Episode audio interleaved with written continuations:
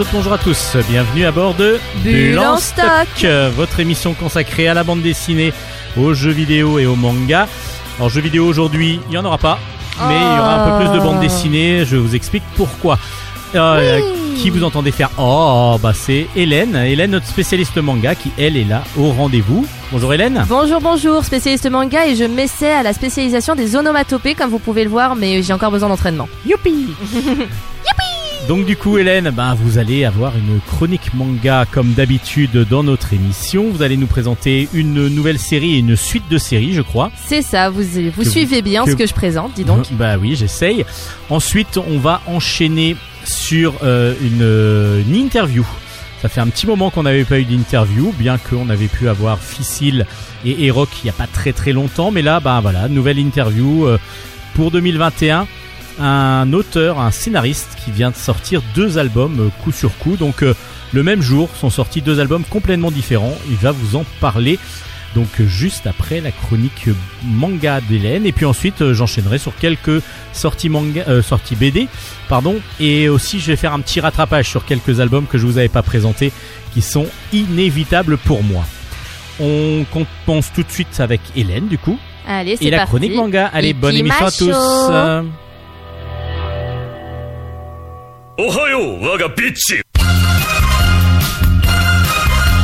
Chronique manga. Hélène, où nous amène votre chronique manga aujourd'hui Alors, si vous me dites au Japon, je le saurais, mais bon. J'allais Bien que ça aurait pu être en France. Il y a quand même des mangas français maintenant. Ah. Et ça aurait pu être des manoirs et ainsi de suite. Non, bon, allez. Je vous coupe plus la parole. Merci. Bah, j'allais dire que je vous emmène dans le petit village de Kuge, qui est un village au Japon. Incroyable. Donc, du Dans- coup, c'est bien un manga. c'est bien un manga, dans une montagne reculée euh, au milieu de nulle part. En fait, euh, on va suivre l'aventure du euh, comment dire du policier Daigo Agawa qui à la base travaillait dans une grande ville. Je, on devine, je sais plus si on devine ou si c'est carrément dit que c'est Tokyo, mais bon, il a travaillé auparavant à Tokyo. Il s'est passé quelque chose qui fait que on a décidé de l'envoyer plutôt en campagne. Et il va s'y installer du coup dans ce petit village de Kuge avec euh, sa femme et sa fille. Cependant, comment dire le, le policier qu'il doit remplacer en fait avait disparu. C'est pour ça qu'ils ont eu de nouveau besoin de quelqu'un dans ce village. Et le dernier message que ce policier a laissé avant de disparaître, c'est la phrase suivante Les habitants de ce village sont cannibales. Et oui, parce qu'en fait, le titre de ce manga, j'ai fait exprès de vous laisser le suspense, Oui, c'est vrai que pour l'instant, je n'avais même pas percuté, mais vous n'avez pas encore raconté. eh oui, ça, ça, j'ai fait exprès pour faire un petit euh, Teaser. Un petit teaser. Le titre de ce manga, c'est Gannibal. G-A-2-N-I-B-A-L. Ah, donc ils ont fait une faute d'orthographe, du coup. Ouais, ils, sa- ouais, ils savent pas trop, euh, ils savent pas trop écrire. euh. Non, mais je pense qu'il y a une explication. À savoir que Gan en japonais, ça veut dire euh, cancer. Ah, donc peut-être que. Peut-être qu'il y a une volonté, euh, enfin qu'il y a une vraie volonté. que Du coup, c'est aussi le titre en VO.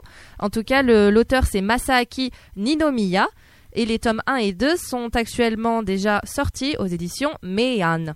M-E-I-A-N. Donc euh, l'édition dont je vous parle régulièrement en ce moment car je viens de la découvrir et il y a plein de bonnes choses à apprendre chez eux et je les remercie d'ailleurs pour euh, ces belles découvertes que j'ai fait grâce à eux. Et donc, du coup, est-ce que là, c'est une bonne découverte, justement? Alors, pour Gannibal, comme je disais euh, hors antenne à Steven, ça me fait beaucoup penser à- au manga qui est paru chez Vega qui s'appelle Le bateau de Thésée, dont je vous ai déjà parlé, qui est très bien.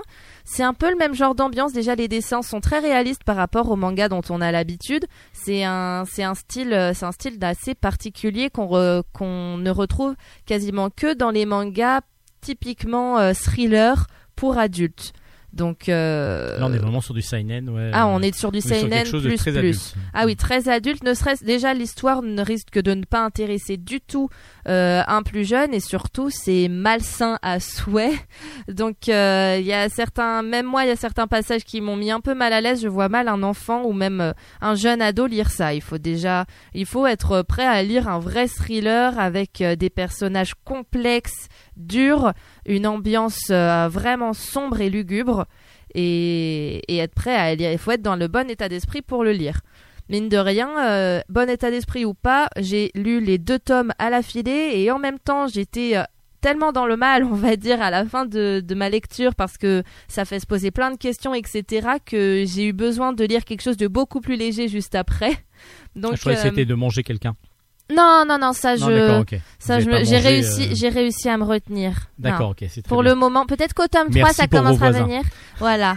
Non, en plus, euh, je fais pas le poids face à mes voisins. Mais euh, non, non, c'est donc pour vous dire que c'est vraiment une ambiance particulière. Donc du coup, Daigo Agawa se retrouve à vivre dans la maison du policier qu'il remplace, donc qui est par- qui a disparu après avoir dit que les habitants du village étaient des cannibales. Et euh, du coup, il va se mettre à enquêter, à rencontrer euh, notamment euh, une famille en particulier qui est une famille qui, qui, comment dire, a tout le reste du village un peu à dos. Tout le monde lui dit qu'il faut les fuir comme la peste. Ah, Est-ce que c'est eux justement le cancer du village? Ah, très très très très belle hypothèse qui, à mon avis, est le cas. Enfin, enfin, comment dire? On a l'impression que c'est le cas. Tout nous porte à croire que cette famille est justement le cancer du village. Et en même temps, est-ce que ce serait pas plutôt le village qui, à cause de cette famille qui leur fait peur et qui a des habitudes étranges, euh, ne devient pas un cancer pour lui-même et ne devient pas un cancer lui-même pour la famille? Il y a vraiment une espèce d'opposition entre les habitants du village et euh, cette famille en particulier, surtout dans le tome 2, parce que dans le tome 1, on est quasiment que avec des personnages qui viennent de cette famille, on en, ou- on en vient presque à oublier que en fait les autres habitants existent. Et euh, Et dans, le- tome 2, on voit la rivalité donc entre le, cette voilà. famille et, euh, Et le reste des habitants. de, de, personnes- des- de cette famille par les, pers- par les autres personnages. Exactement. Alors du coup, vous avez trouvé ça assez pesant, mais quand même à recommander. Ah oui, oui, c'est c'est pesant, mais c'est un, un thriller qui est de ce fait bien réussi, puisque justement c'est pesant. Et, euh, et ça m'a malgré tout beaucoup plu. Et je suis curieuse de voir comment, euh, comment l'histoire va, va s'enchaîner, parce que c'est vrai que c'est euh, c'est particulier et on a envie de comprendre comment ils en sont arrivés là. Donc ça s'appelle Ça s'appelle donc Gannibal avec un G. C'est écrit par Masaaki Ninomiya et le tome 1, les tomes 1 et 2 sont sortis aux éditions Méan.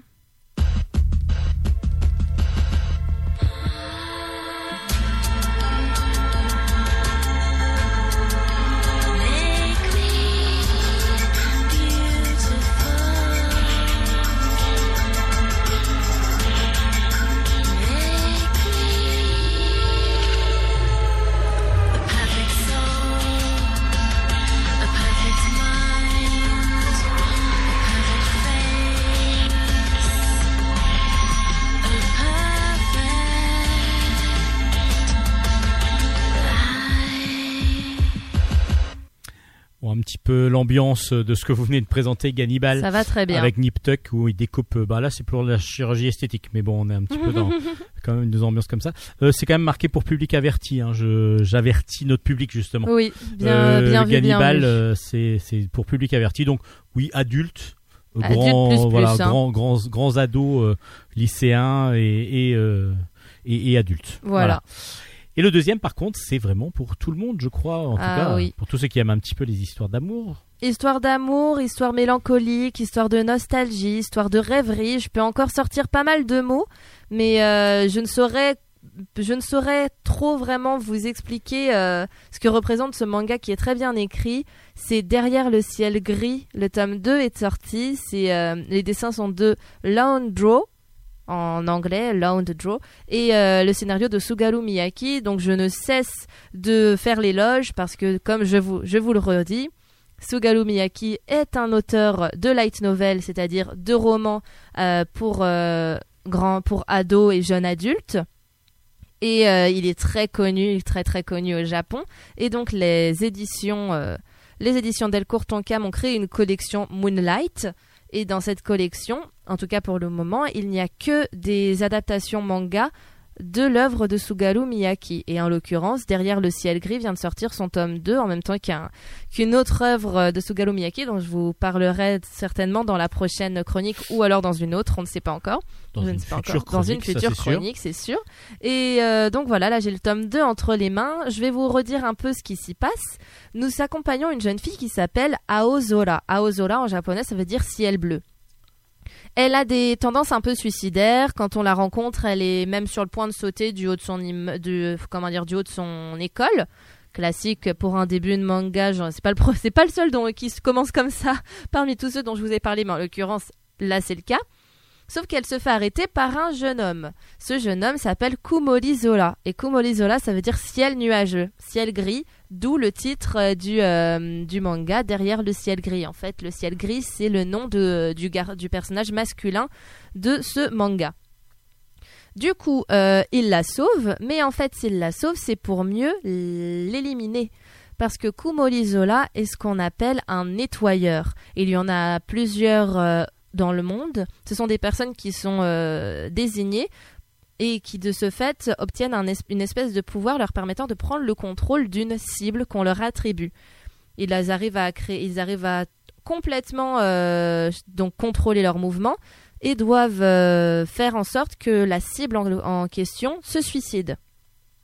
Du coup, ce sont des meurtriers qui font passer leur acte pour des suicides, mais ce ne sont pas eux qui choisissent leur cible, c'est une espèce, euh, on ne sait pas trop si c'est quelqu'un, c'est une entreprise, si c'est une entité supérieure qui les désigne pour eux. C'est très très flou, mais ça c'est du Sugaru Miyaki tout craché. En règle générale, on n'a pas ce genre de petite explication dans ses œuvres, mais ça fait qu'on se creuse les méninges et qu'on travaille notre imagination à fond. Et du coup, lui, il est tombé sur, comme cible, euh, il est tombé sur la cible d'Aozola, qui elle-même, en fait, était une nettoyeuse auparavant. Et parce qu'elle n'avait pas réussi à éliminer sa cible à elle, elle est devenue une cible elle-même. D'accord. Voilà, sauf que à cause de son ancien statut de nettoyeuse, arrosé. exactement, sauf qu'à cause de son ancien statut de nettoyeuse, en fait, elle a, elle n'a plus de goût à la vie. Déjà de base, elle c'était pas la nana la plus joviale du monde, mais en plus, euh, elle a vraiment envie de de, tout quitter en fait, de, quitter ce monde. Elle n'a plus du tout goût à la vie et Kumori Zola, ça ne l'intéresse pas d'éliminer quelqu'un qui est déprimé et qui veut lui-même se suicider. Il se dit mais pourquoi on m'a donné cette fille comme cible alors qu'elle n'a pas besoin de moi pour euh, pour euh, faire ce qu'on me demande de faire? Donc il se re- donc au début ça ça l'amuse presque et il veut essayer de lui redonner goût à la vie avant de pouvoir l'éliminer. Donc il va passer du temps avec elle, ils vont tisser une relation presque amoureuse sans vraiment l'être et euh, il va il, veut- il va essayer de nourrir donc cette relation qu'il crée avec elle pour euh, que finalement elle n'ait plus envie de mourir et comme ça il arrivera à l'achever à ce moment-là. Oui, c'est assez glauque. bah, dit comme ça, ça fait glauque, sauf que arrive ce qui devait arriver, c'est-à-dire que finalement, Kumori Zola, il finit par se demander pourquoi c'est un nettoyeur, pourquoi on l'a désigné comme nettoyeur, pourquoi il est obligé de faire ça, et surtout, il commence à se dire qu'il n'a pas envie de, de faire du mal à Ozola. Donc petit à petit, il va prendre conscience de son statut, c'est ça Et il prend conscience de son statut et, euh, et il n'en veut plus, et il devient quasiment incapable de, de réussir à mener à bien son objectif, sa mission. Et du coup, qu'est-ce qui est arrivé à Ozola quand elle n'avait pas réussi? Bah du coup, elle, a, elle a été devenue, elle est devenue une cible. Alors? Donc du coup, il va y avoir un troisième Eh, nettoyeur. Voilà. En gros, là, je vous, en vrai, c'est presque pas du, enfin, c'est pas du spoil ce que je viens de vous faire. C'est vraiment une la, la trame de base un peu Et de. puis c'est la logique en même. Et c'est la logique de toute façon, c'est la logique du manga et euh, et on est complètement pris dedans. On se dit mais comment ils vont s'en sortir? Est-ce que va vraiment y avoir un troisième nettoyeur? Parce que ça, là encore une fois, je vous dis la logique. euh, La logique que- voudrait que. la logique voudrait que, est-ce que ça va se passer comme ça? Comment ils vont évoluer? Je pensais quand j'avais eu le tome 1 dans les mains que la série serait qu'en deux tomes, mais finalement non, parce que là on n'est pas encore du tout à la fin. Est-ce que ça va être en trois tomes ou en plus Je ne sais pas. Dans tous les cas, il va y avoir une fin. C'est pas comme les séries interminables. Je veux dire, c'est basé sur un roman, donc va forcément y avoir une fin. Mais je ne sais pas du tout où est-ce qu'on en est par rapport à l'histoire puisque je n'ai pas lu le roman de base. Les personnages euh, petit à petit sont tellement attachants alors qu'ils sont euh, dans leurs yeux, on sent toute la tristesse, toute la détresse du monde qui pèse sur leurs épaules. Euh, s'ils pouvaient juste l'un comme l'autre tout plaquer et, et se de ce monde pourri, bah ils le feraient, mais ils peuvent pas. Enfin, c'est euh, c'est vraiment compliqué, c'est beau, c'est psychologique. On on rentre vraiment dans la tête des personnages et, j'adore. C'est très simple, les traits sont euh, les traits des dessins sont relativement, sont relativement simples, presque imprécis parfois, mais c'est ce qui rend les personnages euh, encore plus vivants finalement. Ce il manque, enfin, il n'y a pas de précision non plus dans les lieux, etc. Mais pareil, ça donne euh, aussi l'impression que, en fait, ce qui leur arrive, ça peut arriver à n'importe qui, n'importe où finalement. Ça donne une atemporalité à l'histoire que je trouve vraiment vraiment sublime et il fallait ça, il ne fallait pas euh, trop détailler les il fallait pas détailler le, le lieu pour cette histoire-là, ça aurait gâché le, le plaisir et, euh, et l'aspect psychologique de la Et- chose. Et l'intérêt n'aurait pas été là de, de toute façon, Voilà en plus. vu que là on est sur la psychologie des personnages plus que sur euh, Mhm. le, le lieu qui est très important. Voilà. Donc rappelez-nous les références, parce qu'on voit que c'est une grosse, grosse recommandation Oui, oui, c'est très très beau. Je le, je, re- je le recommande à, à tout le monde, filles, garçons, peu importe l'âge. Je pense que ça peut vraiment plaire à, à beaucoup de On va personnes. dire à partir de collégien quand même. À partir de collège, ah oui, non, avant collégien, vaut mieux pas parce que c'est quand même euh, la mort est omniprésente. Mais la mort est omniprésente dans beaucoup d'œuvres de Sugaru Miyaki, mais en le, en Mais l'occurrence, sans dans la voir aussi. Exactement. Elle est souvent sous-jacente. Elle est sous-jacente. On sait qu'elle elle pèse sur chaque vie. On sait que la qu'il n'y a pas de vie sans mort. C'est un peu le thème principal de de son de œuvre. l'œuvre, de son Mhm. œuvre, et c'est ça qui rend encore plus beau, encore plus euh, comment dire euh, psychologique et mélancolique l'œuvre euh, de Sugaru Miyaki. Donc celui-là s'appelle Derrière le ciel gris et le tome 2 est sorti dans la collection Moonlight des éditions Delcourt Tonkam. Merci beaucoup Hélène. C'est toujours un plaisir. la semaine prochaine pour une nouvelle chronique BD. Euh, D'ici là, ben, bonne lecture. Et puis on se fait notre petit jeu de la semaine. Ah bah oui, avec plaisir. Alors, euh, une petite pause musicale avec une chanson tirée d'un film. À vous de reconnaître le film dont est tirée la chanson. C'est parti.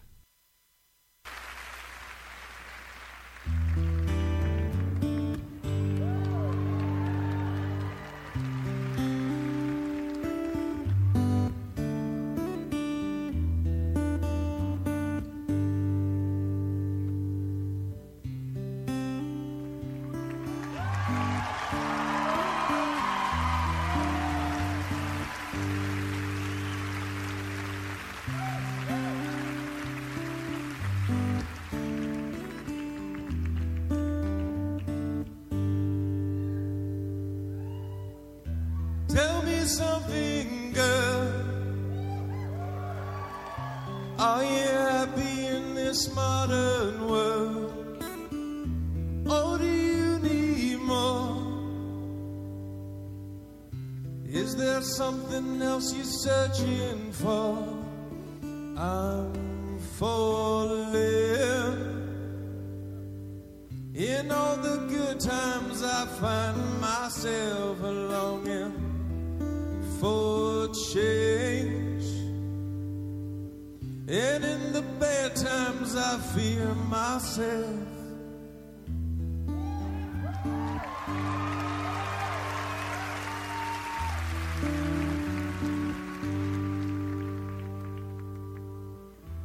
Tell me something, boy. Aren't you tired trying to fill that void? Or do you need more? Ain't it hard keeping it so hardcore? I'm falling. In all the good times, I find myself longing for change. And in the bad times, I fear myself. I'm off the deep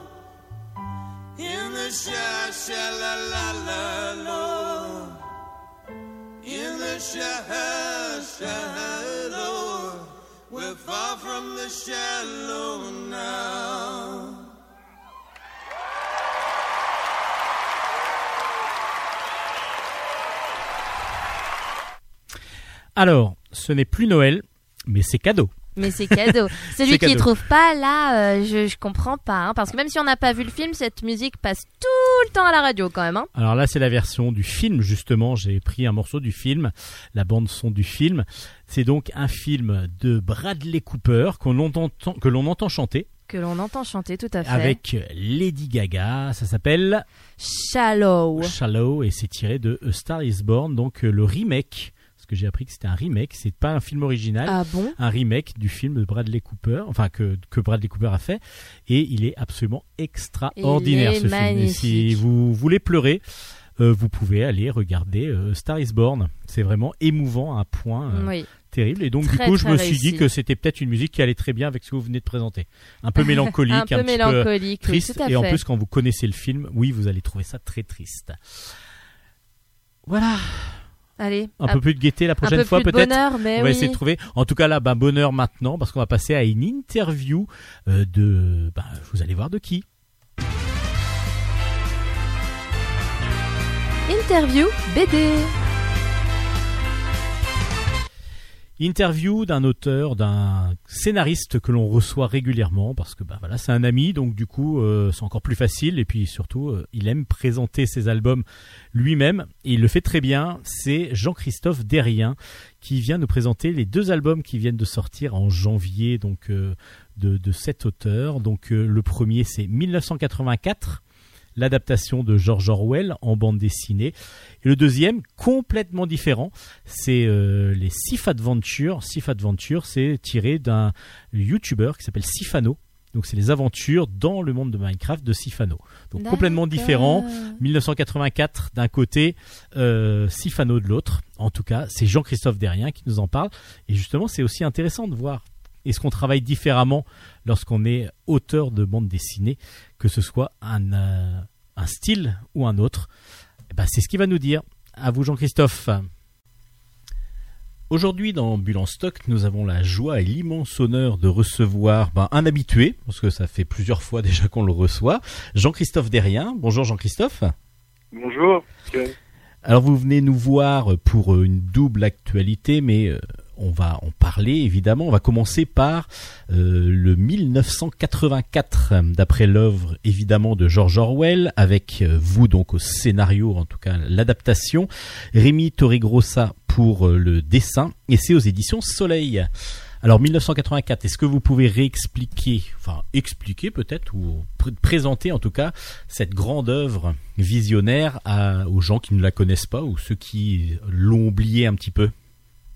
Ben, c'est une, euh, on va dire presque une, dystopie, mais de nos jours, je dirais que les choses euh, sont de plus en plus floues. Donc, c'est un univers euh, euh, un peu euh, gris, enfin très gris même, euh, et où en fait post, post-seconde guerre mondiale, on, a, on suit la personnage de Winston Smith dans une Londres un peu explosée, dans un Londres un peu explosé, et en fait on s'aperçoit qu'il y a un parti qui est qui gouverne tout, qui dirige tout, euh, tout toutes les pensées sont sont euh, euh, fliquées, euh, euh, les- le, le monde en fait est, est complètement régulé par par le parti, par euh, un personnage qu'on ne voit jamais mais qui est sur toutes les affiches qui s'appelle Dick Glover. Et donc euh, dans 1984, George Orwell euh, compte l'histoire euh, tragique de Winston Smith, qui est un personnage qui essaye de, de se révolter par rapport à, à, à tout ça. Quoi. Et donc, bon, il, il essaye de se révolter et en même temps, il n'a pas vraiment beaucoup de, de, de choix, enfin pas de choix, mais de, de possibilités, parce que c'est quand même très très contrôlé, parce que même tout ce qui ça. est, euh, il y a, il y a même plus de plaisir, il y a même plus de joie, et, et ça nous fait ressentir quand même quelque chose qu'on a en ce moment un petit peu, non? Oui, oui, bah c'est euh, en fait euh, l'une des raisons pour lesquelles j'ai voulu euh, travailler sur ce projet, c'est que euh, bah, déjà c'était un, un choc quand j'étais adolescent et après je me suis dit bah c'est marrant parce qu'en fait il y a des éléments qui ressemblent à notre vie actuelle. Évidemment, c'est pas nous ne sommes pas dans les frères 24 exactement, hein, mais disons qu'il y a des choses qui, qui ressemblent beaucoup et il y a aussi le fait qu'il y a beaucoup d'œuvres actuelles qui euh, ressemblent à l'année 84. On- par exemple, la série Black Mirror qui est sur Netflix. euh, on peut pas en penser à, à pour Vendetta, qui date déjà plus de 25 ans, mais voilà, ça ressemble à ça. Il y avait Brasil, le Terry Gilliam. Euh, il y a beaucoup de choses qui ressemblent à, à l'année 54 1954 et je trouvais ça intéressant de développer en bande dessinée avec Rémi.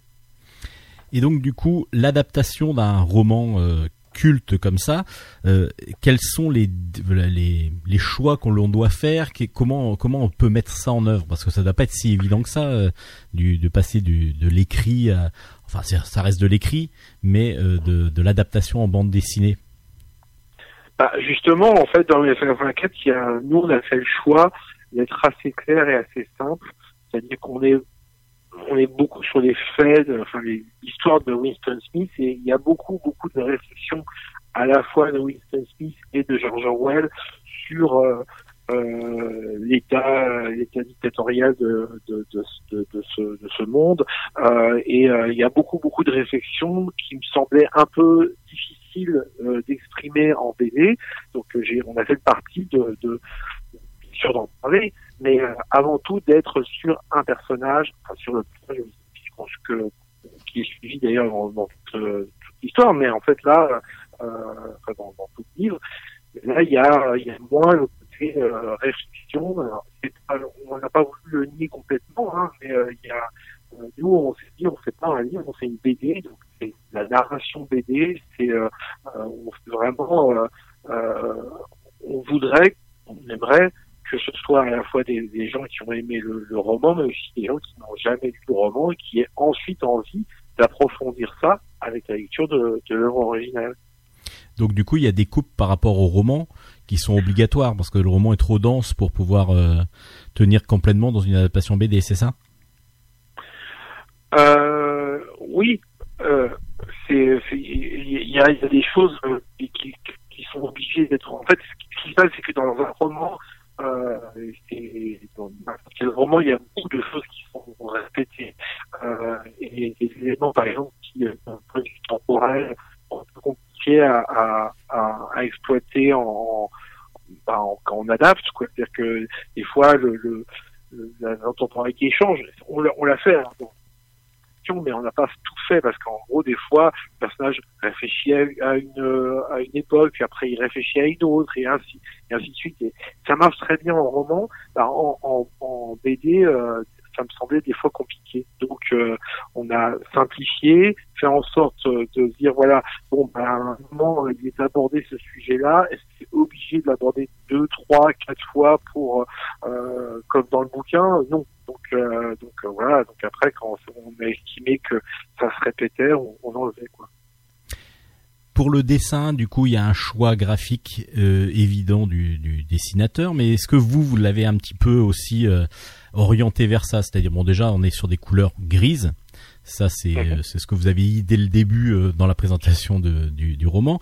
Mais en plus, c'est un dessin très froid, enfin, qui paraît assez froid parce que du coup, euh, quelque chose d'assez euh, mis dans un carcan un petit peu dans, dans, dans l'univers. Et donc du coup même graphique on a l'impression qu'il s'est pas autorisé beaucoup de liberté. Au contraire il a essayé de faire quelque chose d'assez rigide Euh, oui, c'est vrai. Après, Alors, je parle plus dans les décors tout ça les personnages quand même sont on, on- ils sont bou- bougés mais mais il est vrai que ça fait un peu froid des fois mais volontairement Bah, c'est- c'est- je pense que c'est volontaire de notre part. Euh, Je pense que de toute façon, c'est pas c'est pas un livre euh, dont on sort indemne. Donc, on voulait faire pour la BD. C'est pas une BD euh, euh, aimable. C'est pas il n'y a pas de propos. De toute façon, c'est pas pas très pas très sympa comme histoire. oui on peut pas dire que ce soit un monde très positif Non, pas du tout. Euh, c'est euh, il y, a, il y a des réactions très épidermiques sur cette sur, sur ce livre et on aimerait que ce soit la même chose pour la BD quoi. Voilà, c'est on n'est pas dans le beau dessin, on est euh, il y a des scènes de torture, enfin c'est dur quoi. Donc voilà, d'où ces choix graphiques. Euh, voilà d'aller. Alors on va pas dans le glauquissime, mais c'est quand même euh, la, la, la scène de fin euh, dans la chambre 101, c'est quand même assez dur quoi. Et du coup, ça, quand c'est quand il y a une, une scène, enfin quand quand il y a un choix graphique comme ça, c'est le dessinateur seul qui le fait ou euh, vous êtes vous aussi l'instigateur de, de certaines demandes auprès du dessinateur? Enfin, moi, je fais toujours euh, confiance aux dessinateurs euh, dans le sens où, euh, voilà, une fois qu'on a compris, euh, on est sur la même longueur d'onde euh, sur le projet. Euh, en plus, Rémi, ben, j'avais déjà bossé sur deux albums avant avec lui. Euh, on se connaît bien, enfin, on se connaissait même avant. Euh, donc, euh, en gros, euh, moi, je lui précise ce que je veux à l'image. Euh, lui, il me propose euh, euh, des choses, euh, et puis ensuite, après, c'est à- je laisse euh, je le laisse tranquille de ce côté-là. Et puis si ça me plaît euh, enfin, si on est d'accord sur le truc euh, voilà je, je le laisse. Je j'ai pas par exemple physiquement sur les personnages c'est toujours pareil hein, c'est dans toutes les dans tous les projets BD que je fais je précise des fois quand c'est indispensable que le personnage soit comme ça comme ci. Euh, mais mais mais en fait c'est le dessinateur qui va de toute façon faire et refaire et re-refaire le personnage principal donc il a besoin de se l'approprier. Là, la différence, c'est que c'est une adaptation. Donc, avec adaptation, ça veut dire que ben euh, Rémi a aussi lu l'album, enfin le livre, je Le dire, livre, pardon, oui. le livre de George Orwell. Donc, donc, il a il a intégré euh, l'idée que par exemple Winston Smith, c'est pas un bellâtre, c'est un c'est un mec euh, entre deux âges qui a eu euh, des privations euh, de nourriture et choses comme ça. Donc, euh, c'est pas un bel homme. Donc, on savait très bien qu'on n'allait pas mettre Brad Pitt. Quoi. Bah, c'est puis- oui, puis il fait pas très héros en plus de toute façon. Non, non, non, non, c'est, c'est, c'est, mais ça c'est aussi parce que j'avais même pas, je pense même pas à le préciser à Rémi parce que Rémi l'avait compris à la lecture de, de 1984. Et du coup, une adaptation euh, comme ça euh, de 1984, il y en a eu plusieurs là qui sont sortis en ce moment parce que euh, le, le livre est sorti en comment dire, il est tombé dans le domaine public, c'est ça? Tout à fait, tout à fait, ouais. Parce qu'autrement, ça aurait été les- la- alors là pour ceux qui connaissent pas obligatoirement comment ça se passe autrement une adaptation d'un roman qui par exemple n'est pas tombé dans le domaine public ou justement et donc il y a des droits à payer, c'est ça? Oui, oui, ben en fait c'est c'est comme pour les projets licence sur lesquels je travaille. euh, euh, en fait, euh, il y a un travail en amont de, de- des éditeurs de se dire voilà, on prend les droits et donc il y a une somme à payer aux ayants droit et pour pouvoir exploiter, euh, enfin pour pouvoir adapter ça en BD. Donc il y a maintenant une nouvelle maison d'édition qui est sortie euh, récemment. Euh, qui est spécialisé là-dedans. Donc en fait, c'est que des adaptations de romans actuels. euh, les droits sont payés, euh, mais c'est parce que c'est en association avec des maisons d'édition, je ne sais plus comment elles s'appellent exactement. Enfin, c'est issu de Stenkiss. Euh, et, euh, et en fait, pour mes 4, bon, ça fait plusieurs années que je l'ai proposé à plusieurs éditeurs, et en fait, il n'y avait pas vraiment de, de d'envie de ces éditeurs-là. Enfin, c'était des gros éditeurs et euh, bon, il y en avait qui n'aimaient pas le bouquin. Euh, il, pas, il n'avait pas envie de le voir en BD. Il y en avait d'autres qui disaient bon, c'est quoi l'intérêt tout ça? Et puis c'est quand j'ai commencé à travailler avec Jean Vaquer il y a quelques années, je lui ai dit voilà, j'aimerais bien adapter 1984. Alors on a regardé euh, quand est-ce que les droits, euh, les droits dans le domaine public. Alors c'était un risque, hein, et c'est le cas. Puis euh, de, voir d'autres euh, d'autres adaptations, mais on s'est dit bon bah en fait c'est dans deux ans, donc ça vaut peut-être le coup d'attendre. Donc on a commencé à faire l'album et on l'a terminé en janvier 2020. Enfin pour janvier 2020 parce qu'on pensait le sortir en janvier 2020. Parce Oui, qu'on automatiquement, mais il y a eu quelque chose qui s'est passé entre temps. Mais, mais euh, non, c'est pas ça, c'est que nous nous sommes trompés dans les dates euh, de la du domaine public. D'accord. L'album en fait est terminé depuis un an, euh, euh, mais on pensait que c'était en janvier 2020 que ça allait sortir. Donc euh, on l'a repoussé et là après on a appris que Grasset avait euh, version euh, brésilienne euh, pour le sortir avant Noël, euh, puisque eux avaient les droits. Donc eux ils payaient les droits, donc en fait c'est voilà. Et donc eux l'ont sorti avant Noël. Et ensuite après le même jour euh, sont sortis plusieurs éditions chez plusieurs éditeurs de la même adaptation parce que c'était la première sortie possible quand le domaine quand quand le, le livre est dans le domaine public. C'était début janvier. Mais vous, du coup, c'était un- une adaptation que vous vouliez faire depuis longtemps. Pourquoi le, Oui. le roman vous avez vraiment beaucoup marqué ou c'était le il y a eu une adaptation aussi en cinéma, je crois? Ouais, en, en 1984 justement le, le, le film et euh, il parle là de faire une adaptation en série télé, Oui. euh, en mini-série. Alors, alors c'est inspiré, ce serait inspiré plutôt de la de la version euh, théâtrale qui était sortie, euh, mais qui est bien sûr inspirée de, du livre de George Orwell. Ben oui, moi j'avais, je suis pas forcément un fan d'adaptation en BD. Euh, je, je pense qu'il faut pas tout adapter. Euh, moi, c'était vraiment un coup de cœur. C'était un coup de cœur. Il y avait deux, trois euh, livres que j'aimerais voir adaptés en, en BD. Euh, 1944 en fait partie. Et c'est aussi parce que euh, j'aurais pu faire mon 1984, enfin avec mon histoire, tout ça, et, comme je vous disais, il y a plusieurs euh, euh, plusieurs œuvres qui se sont inspirées de 1984. Et je me suis dit bon bah autant revenir à l'œuvre originelle et, euh, voilà et de, le faire en BD quoi. C'est comme ça que ça s'est passé. C'était vraiment c'est pas un coup marketing de notre part. Euh, c'est vraiment une volonté parce qu'en en plus pour un dessinateur, je parle pas pour le scénariste parce que le scénariste il passe pas forcément euh, un an de sa vie à, faire ça, mais mais euh, Rémi il a passé un an et demi à le faire euh, les 120 pages. Donc c'est pas c'est beaucoup de temps. Hein. Donc, mais c'est pour tous les auteurs qui ont travaillé dessus. Hein. Enfin des, des autres adaptations c'est pareil. Hein. Je pense pas que ce soit un, un, un coup marketing de le faire. Quoi. Non, mais je pense qu'il y a quand même une volonté. On ressent là quand même de toute façon de, le fait déjà d'avoir fait 120 pages, c'est que en, en 46 habituel, euh, il n'y avait pas la place de mettre tout ce qu'on voulait, et puis surtout qu'on a des moments où on est plus euh, dans l'attente, on est plus dans dans, dans, dans ben voilà, on comprend un petit peu le monde à travers des planches qui sont vraiment quand même assez euh, impressionnantes, froides dans l'ambiance, mais en même temps ça nous met vraiment dans l'ambiance justement, ça, ça fonctionne très très bien.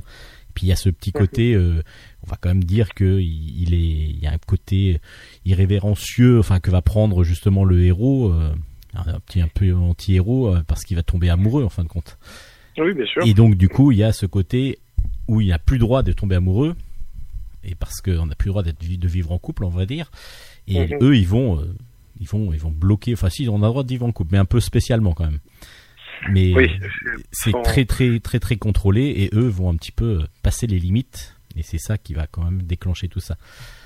Du coup, euh, Jean-Christophe, euh, vous avez donc sorti 1984 aux éditions Soleil avec Rémi Torregrossa. Euh, je vous propose qu'on se retrouve dans quelques secondes après une petite euh, petite pause musicale et on va parler de votre deuxième sortie, si ça vous dérange pas. Avec plaisir.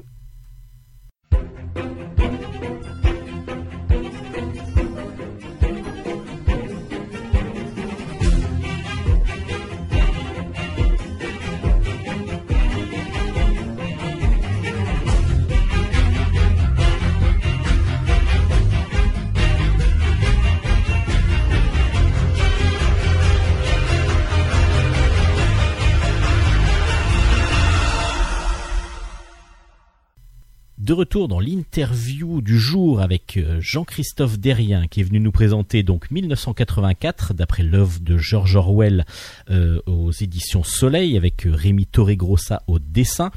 Et on va changer complètement d'univers même si c'est du c'est du fantastique. Enfin c'était plus de de l'anticipation pour euh, 1984 parce que ça a quand même été écrit en 1948 si je me rappelle bien. C'est ça? Ouais. Pour 1984 Là, on est dans le fantastique parce qu'on est carrément dans le jeu vidéo avec euh, Sif Aventure qui vient de sortir. Euh, c'est le numéro 1 qui vient de sortir. Ça s'appelle La forêt des pandas. C'est donc de vous, Jean-Christophe Derrien, en scénario avec Sifano, un YouTuber euh, spécialisé dans le jeu vidéo et en particulier Minecraft euh, que l'on que beaucoup de jeunes aiment et Catrochi, le un dessinateur italien, je pense, aux éditions Soleil aussi pour cette première aventure. Alors là, c'est pas une adaptation, là, c'est le travail avec un YouTuber. Euh, vous avez déjà travaillé avec Frigiel pour Frigiel et Fluffy. Euh, et puis vous avez encore d'autres euh, d'autres youtubeurs comme ça que vous allez mettre un petit peu en scène dans des dans des aventures de bande dessinée. Euh, c'est un autre travail que 1984 ou c'est le même travail en fin de compte? Comment on, on adapte du non, Non, non bah pas non, non pas c'est- 1980 non pas un roman mais euh, mais un univers de jeux vidéo. Ben, là, c'est euh, alors paradoxalement, c'est plus un travail de création dans le sens où, euh, euh, euh, où en fait, euh, bon, on a euh, une personne, ben, un influenceur, un youtubeur qui a des euh, qui, qui le suivent chaque semaine quand, quand il sort une vidéo, et généralement, ce sont des let's play, enfin c'est pas que ça, mais c'est donc des, des des séances où il joue à des jeux vidéo et notamment à Minecraft.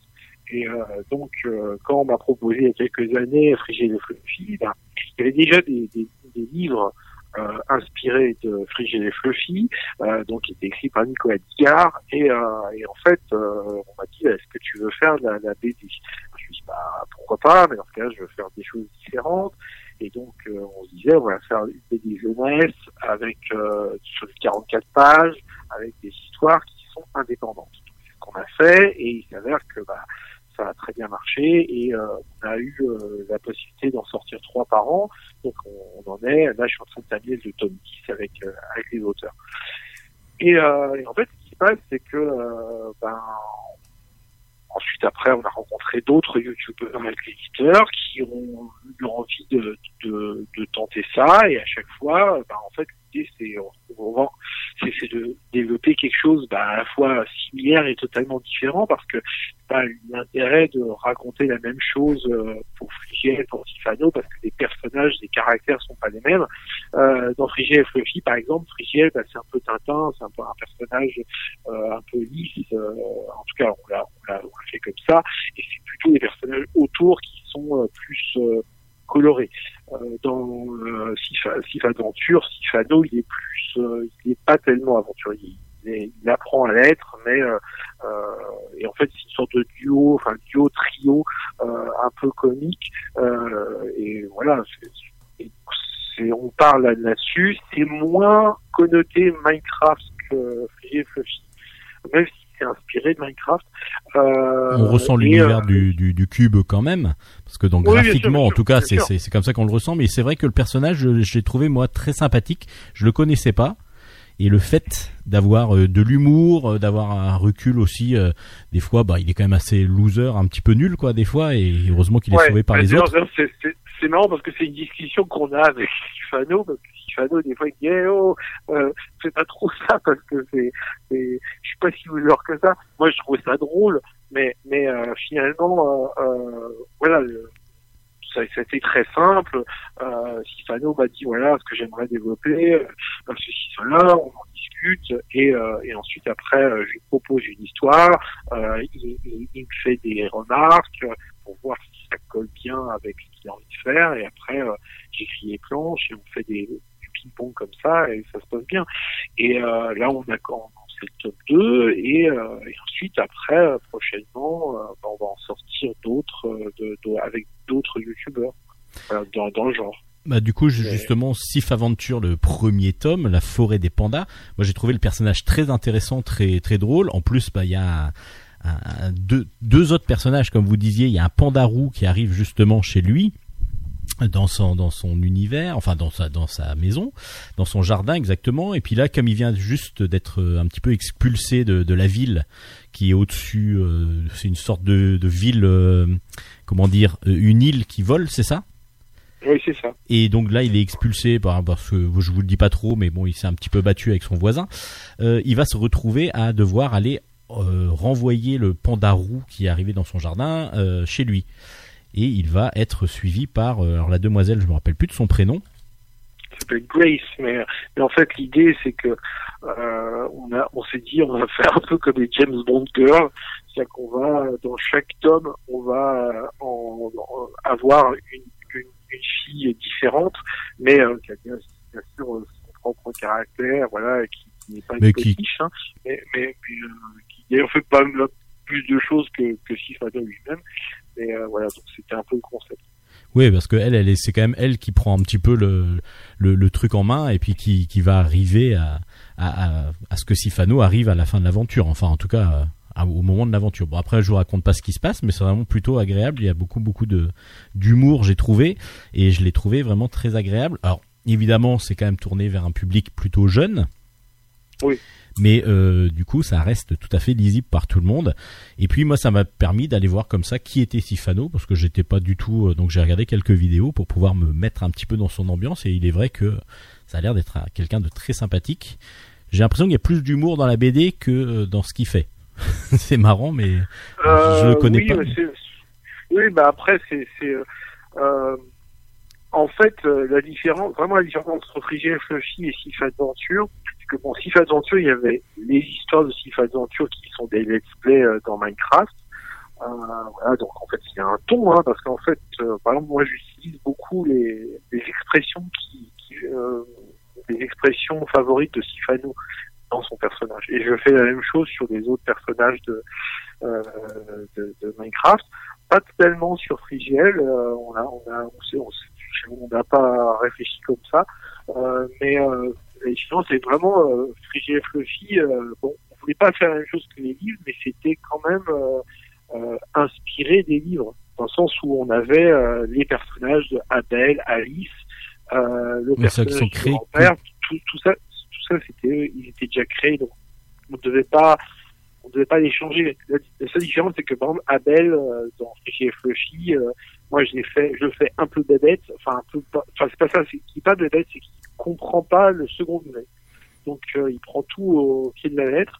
Euh, donc, c'était, c'était une chose que j'avais décidé, alors que dans, dans, dans Fluffy, les bouquins, par exemple, c'est beaucoup plus, euh, à la fin, c'est, on dirait, c'est un zado, hein, c'est, c'est très épique. Nous, on est, on reste quand même des petites histoires parce que moi, moi, tout ce qu'on fait, c'est, un peu des hommages à, la BD traditionnelle franco-belge de un album, un personnage, une histoire. euh, on n'est pas du tout dans les sagas. Alors, bien sûr, dans les derniers Frigiel, euh, il y a un petit peu des choses à suivre, et c'est tout à fait lisible. euh, séparément. enfin, séparément, et c'est, comme à l'époque des tuniques bleues, par exemple.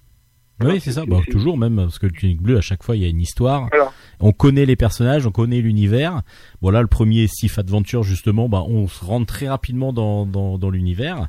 Et puis, euh, ben moi, j'ai trouvé ça très très agréable. Le premier tome de la forêt des pandas. Donc du coup, vous dites qu'il y avait une, qu'il y a une- un second tome qui est en train de, en préparation avec Sifano. Oui, oui, oui, c'est ça, oui. On va, on va, on va explorer euh, le truc et on va essayer de sortir euh, cette année, on, on verra. Alors, on- on- en espérant Et que puis- ça puisse sortir puis et puis en mars, euh, bah, Alors du coup, voilà, mars, justement, j'allais demander ouais, un petit ouais. peu ben, les, les prochaines sorties et puis les prochains projets. Ben, en fait, euh, ben, pour, euh, pour tout ce qui est youtubeur, euh, les, les prochaines sorties, c'est Super Brioche.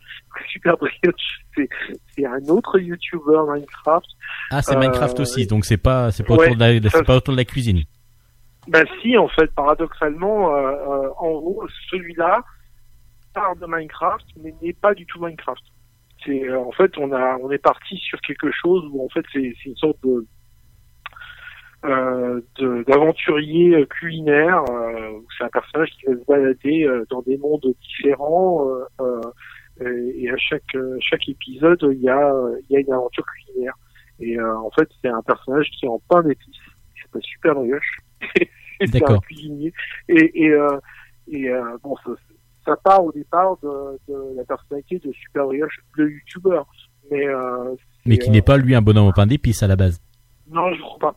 Je, pour l'avoir rencontré, c'est pas le cas. Euh, et puis ensuite, après, il y a, c'est un peu plus tard, il y a Fu- Fuse Corp, donc euh, d'après Fuse. Euh, donc là, euh, c'est euh, c'est un peu Minecraft, mais pas tant que ça. Euh, Enfin, ça, ça l'est encore, mais c'est euh, sur euh, l'entreprise Fuse, euh, parce qu'en fait, euh, il y a euh, euh, c'est c'est Fuse, le, le YouTuber, donc a, a créé une sorte d'entreprise euh, dans, dans, dans, dans ses vidéos.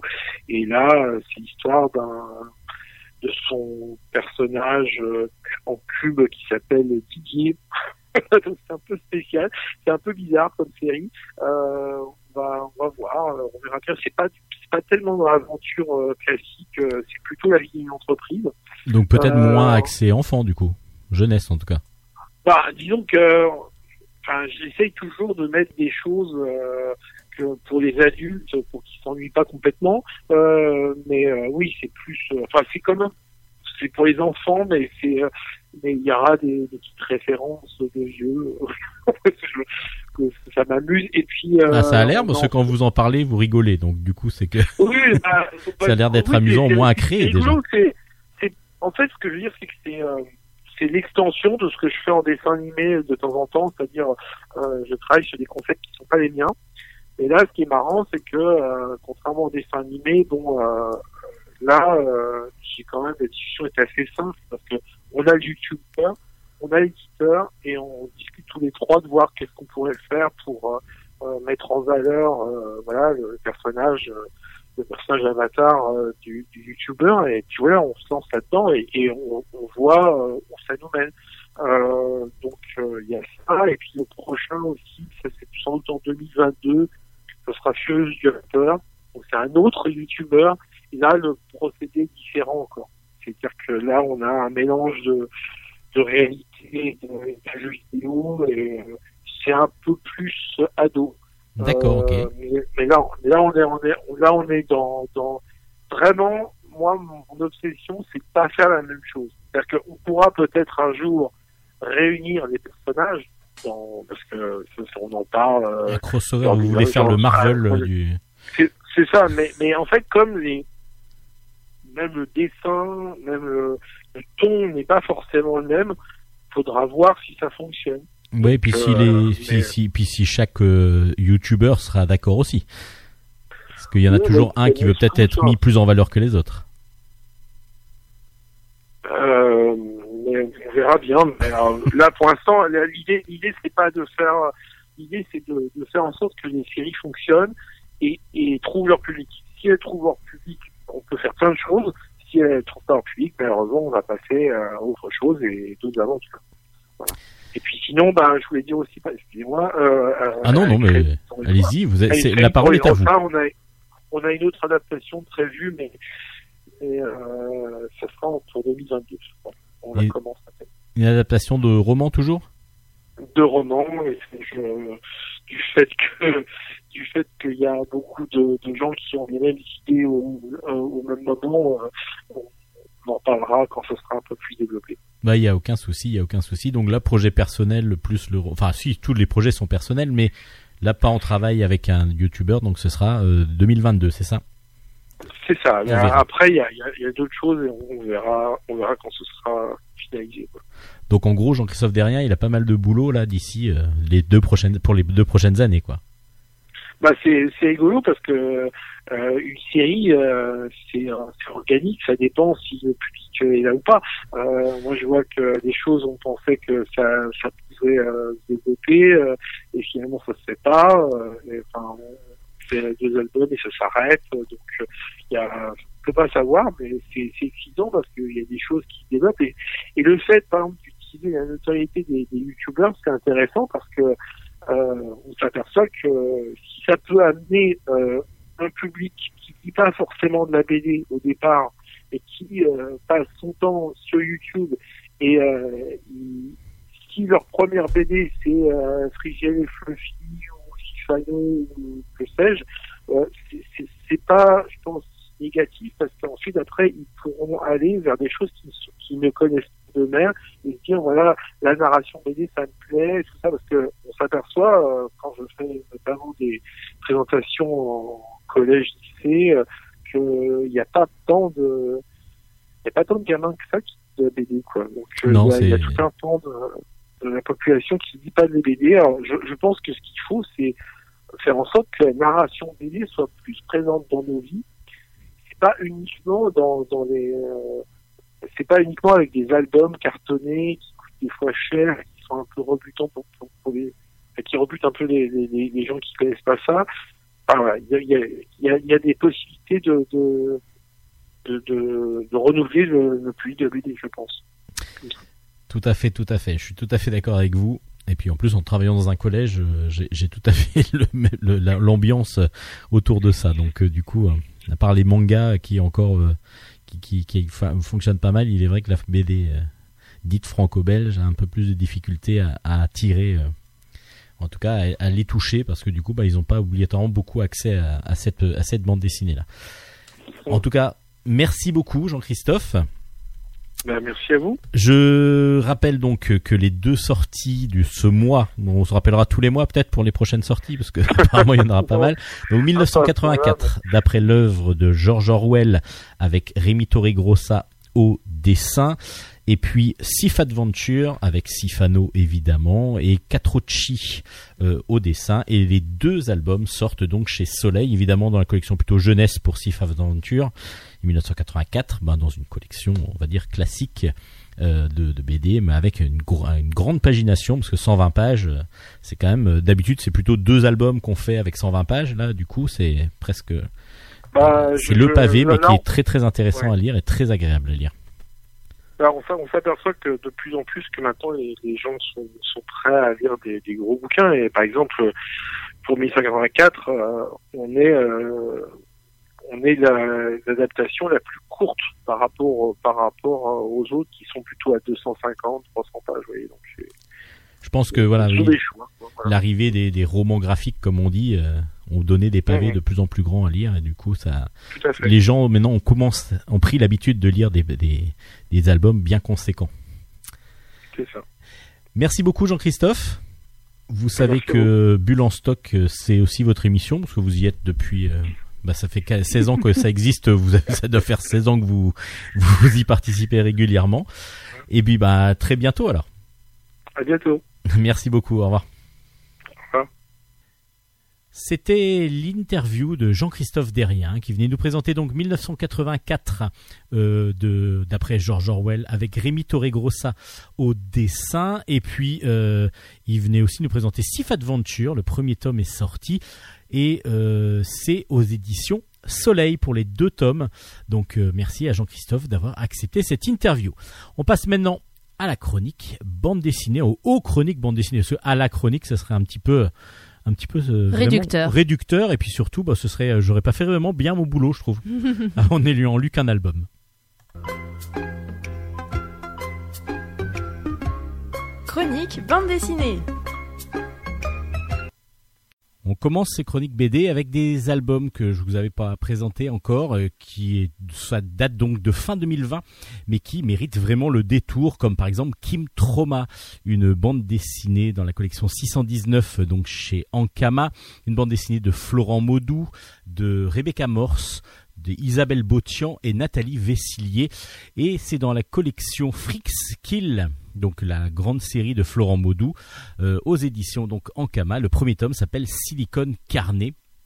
Alors, ce sont trois histoires, c'est pour ça qu'il y a autant d'auteurs, c'est-à-dire que Florent Maudou s'est occupé de la première histoire qui s'appelle Patiente Zéro, ensuite Rebecca Morse a fait Silicon Carnet, la deuxième histoire, et la troisième histoire qui s'appelle Chelimi Chelimni et Fils euh, a été écrite par Isabelle Botian et illustrée par Nathalie Vessillier. Alors, ça se passe dans l'univers de Freakskill pour ceux qui connaissent. Freakskill, c'est une série autour de la FEAH, qui est l'université des super vilains. Donc, ce sont que des super héros, enfin, qui sont devenus super méchants du coup. Et euh, évidemment, comme tout euh, humain, super humain euh, ou super héros en tout cas, super méchant, euh, ils peuvent avoir des maladies, ils peuvent être pas bien, ils peuvent avoir un rhume et ainsi de suite.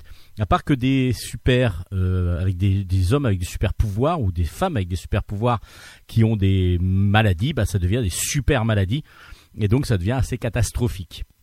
Évidemment, pour enrayer tout ça, il y a dans cette université le Trauma Center qui est dirigé par Kim justement que l'on va rencontrer qui est une euh, infirmière médecin qui va donc aider ces, super et super euh, super gens super super personnes à euh, vaincre leur maladie que ce soit psychologique ou symptomatique avec euh, des, des vrais symptômes.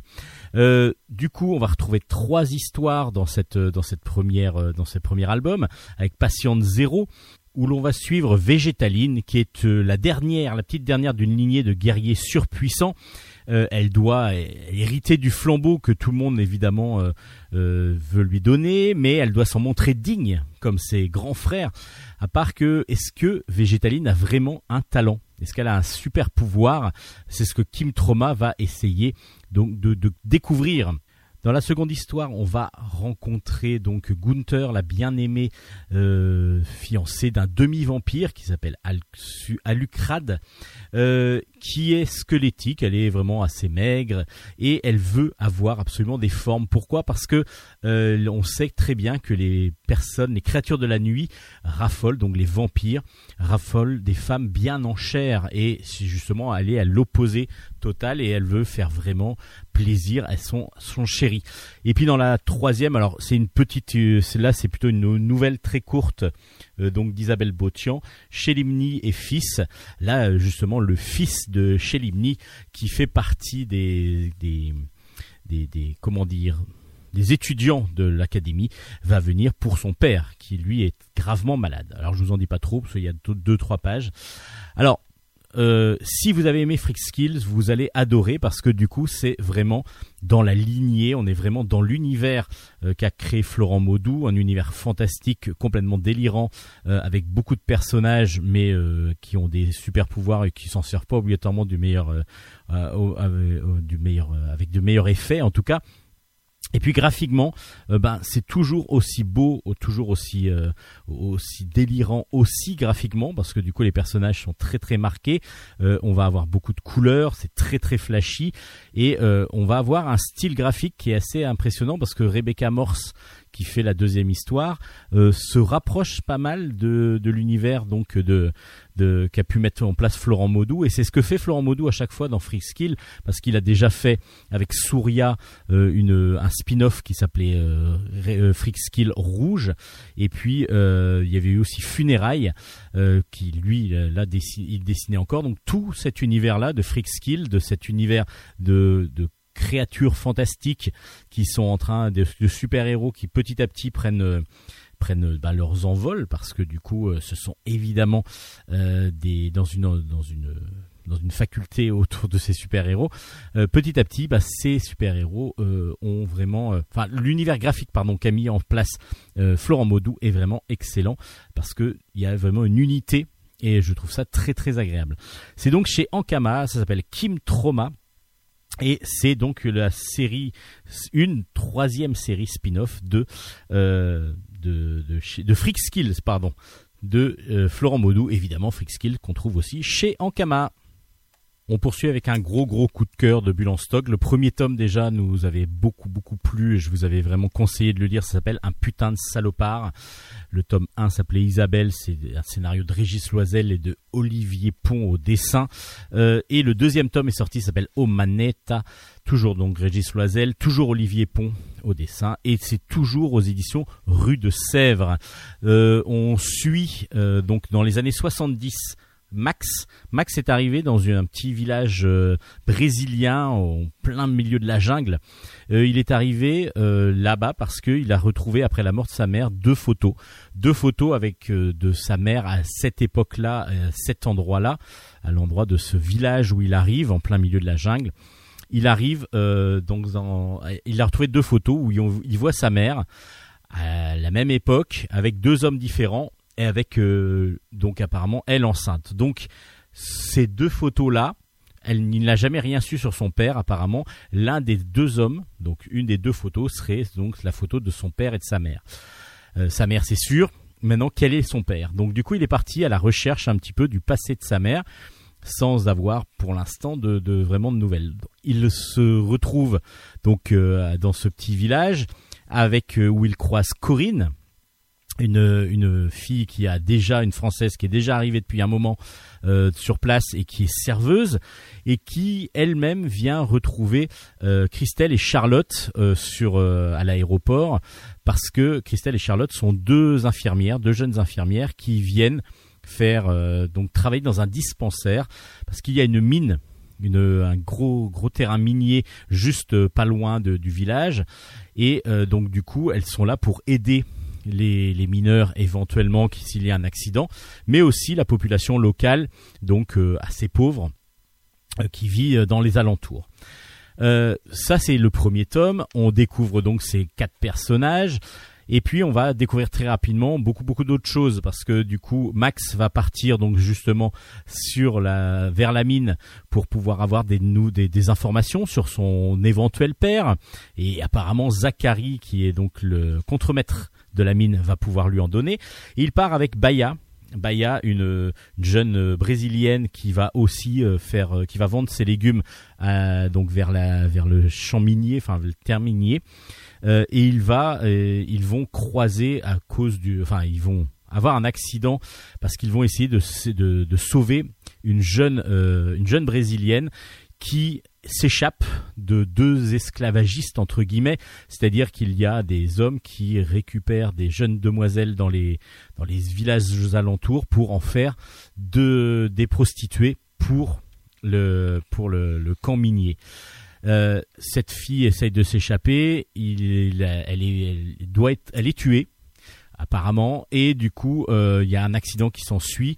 Et Max et Baya vont devoir s'échapper, vont devoir échapper à leurs poursuivants en allant dans la jungle, beaucoup plus profondément dans la jungle, et ils vont donc euh, tomber sur. Moi, je vous en dis pas trop parce que ça, on verra beaucoup dans le deuxième tome. On le voit à la fin du premier, mais je vous en dis pas trop. Et en même temps, on va suivre. C'est ça qui est très intéressant dans cet album, enfin de cette série, c'est qu'on va suivre aussi euh, donc le parcours de Christelle et Charlotte qui elles vont être appelées à la mine justement pour pouvoir aider euh, après un accident et qui vont elles vont retrouver justement cette demoiselle qui était laissée pour morte, qui ne l'est pas et elles vont être aussi poursuivies par euh, par par ces hommes qui essayent de de retrouver cette fille pour les mettre évidemment à la prostitution. C'est très très prenant. Alors euh, c'est euh, c'est intense.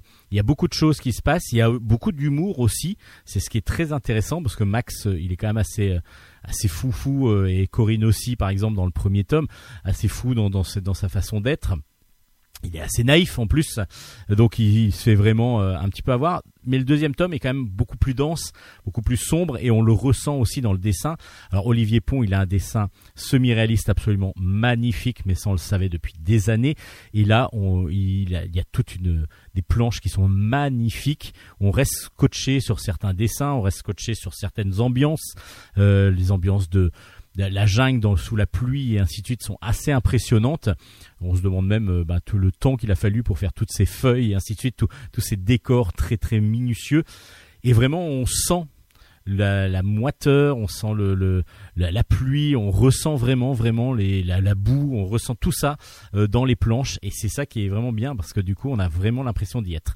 Euh, je vous raconte pas trop ce qui se passe dans le deuxième tome parce qu'on va rencontrer d'autres personnages comme le flic de la région qui s'appelle Rego par exemple Euh, et puis évidemment il y a la patronne de Corinne aussi qui est une figure, du, village.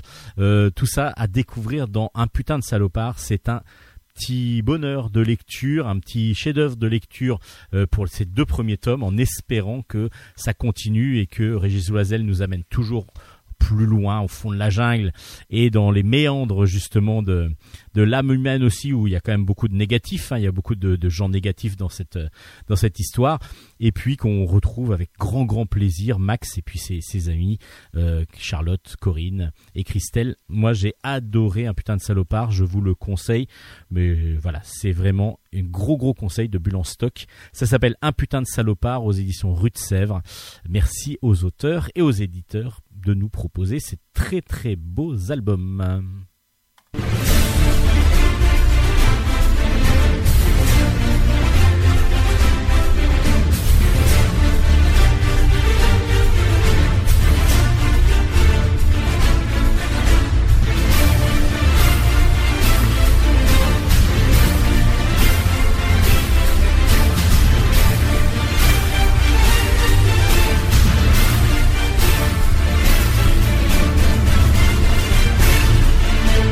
Vous êtes toujours dans en stock, toujours dans la chronique bande dessinée. On va partir maintenant euh, vers À main nue.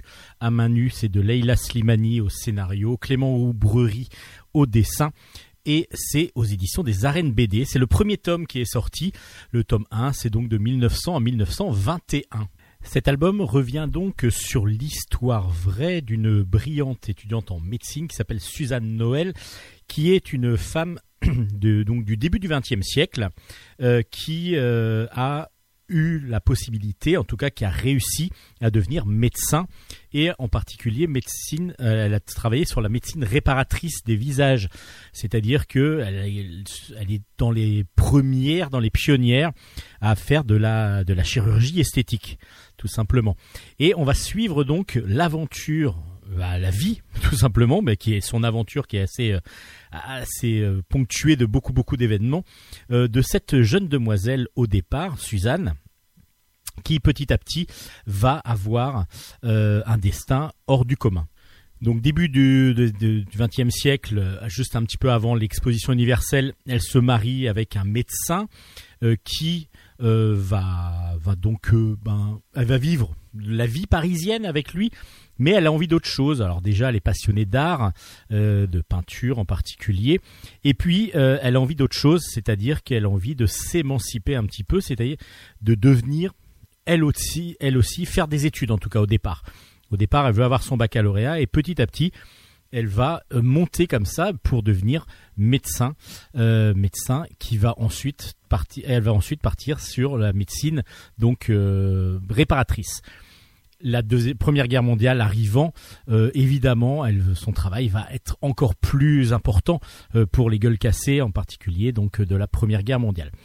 Je vous en dis pas trop parce que du coup, il faut vraiment découvrir cette euh, femme assez exceptionnelle, un petit peu oubliée apparemment, parce que bon après peut-être dans le milieu de la science et de la médecine, c'est elle est encore vraiment dans les dans les dans les têtes, mais il est vrai que une femme au début du XXe siècle qui fait de la médecine, rien que de ça, c'est exceptionnel. Il y en a très très peu, euh, elles ne se sont pas reconnues et justement c'est aussi un hymne euh, que Leila Slimani veut euh, montrer à travers l'histoire de cette jeune femme un hymne à la révolution, enfin pas à la révolution, à, un, un, un- hymne féministe, une avancée féministe qui est, quand même très importante grâce à cet album. Donc on va découvrir vraiment qui était cette Suzanne et comment elle a pu réussir à devenir médecin et médecin très reconnu.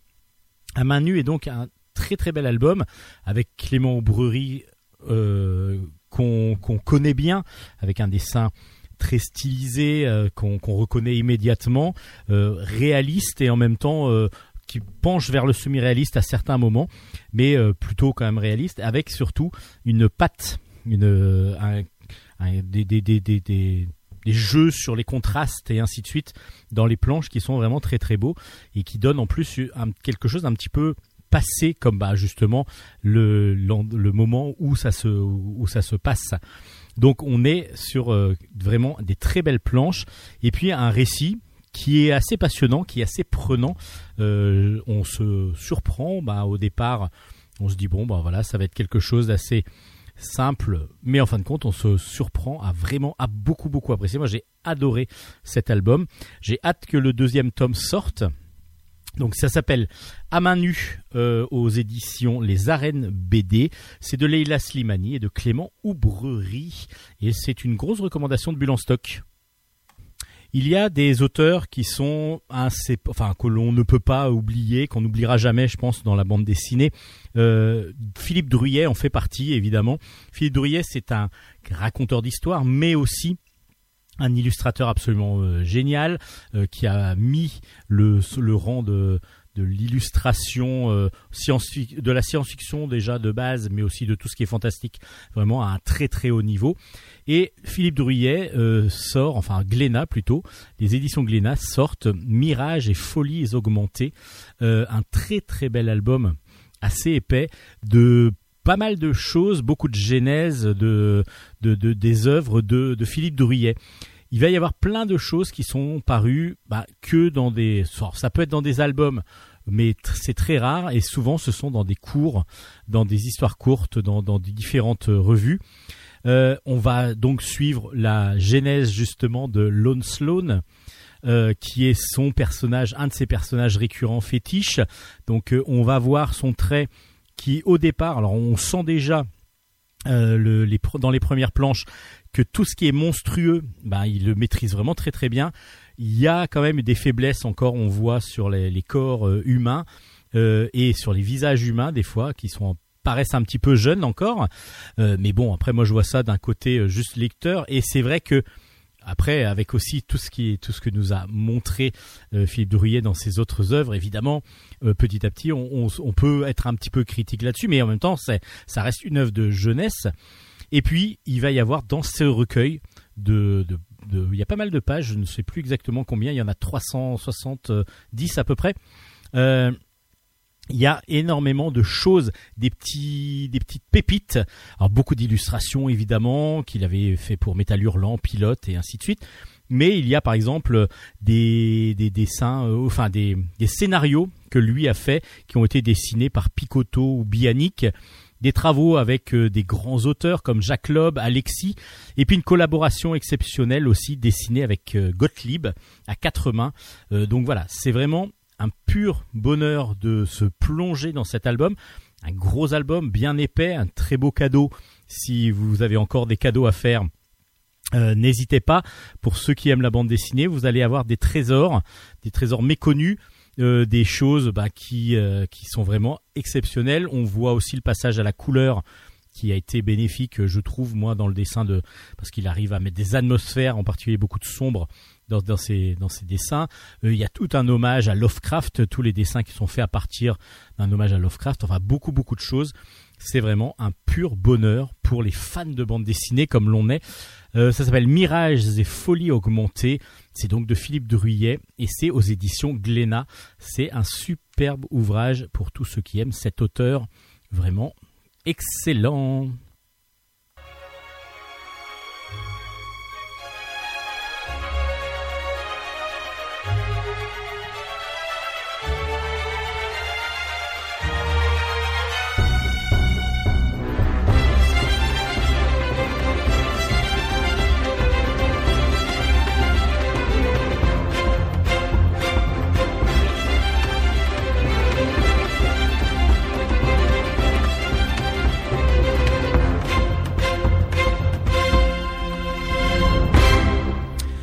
Pour tous ceux qui suivent les chroniques des terres d'Aran, euh, il y a Elf, tome 29 qui est sorti, s'appelle Léassa, l'elfe rouge. C'est de Jean-Luc Istin au scénario, Giovanni Lorusso au dessin, et c'est donc dans la collection fantastique de chez Soleil, évidemment.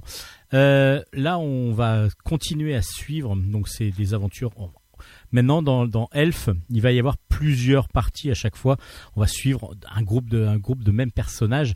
Là, des elfes rouges, il n'y en a quasiment plus. Il reste que Léassa, Fedassa et leurs deux jumeaux. Et du coup, euh, bah, ils se sentent un petit peu seuls et ils essayent de trouver éventuellement quelque, un, un restant de, leur peuple. Il y a le mage Beltoran qui leur raconte une légende qui dit que sur les terres d'Ogon, il y a euh, des dieux, les Soul Kassai, pardon.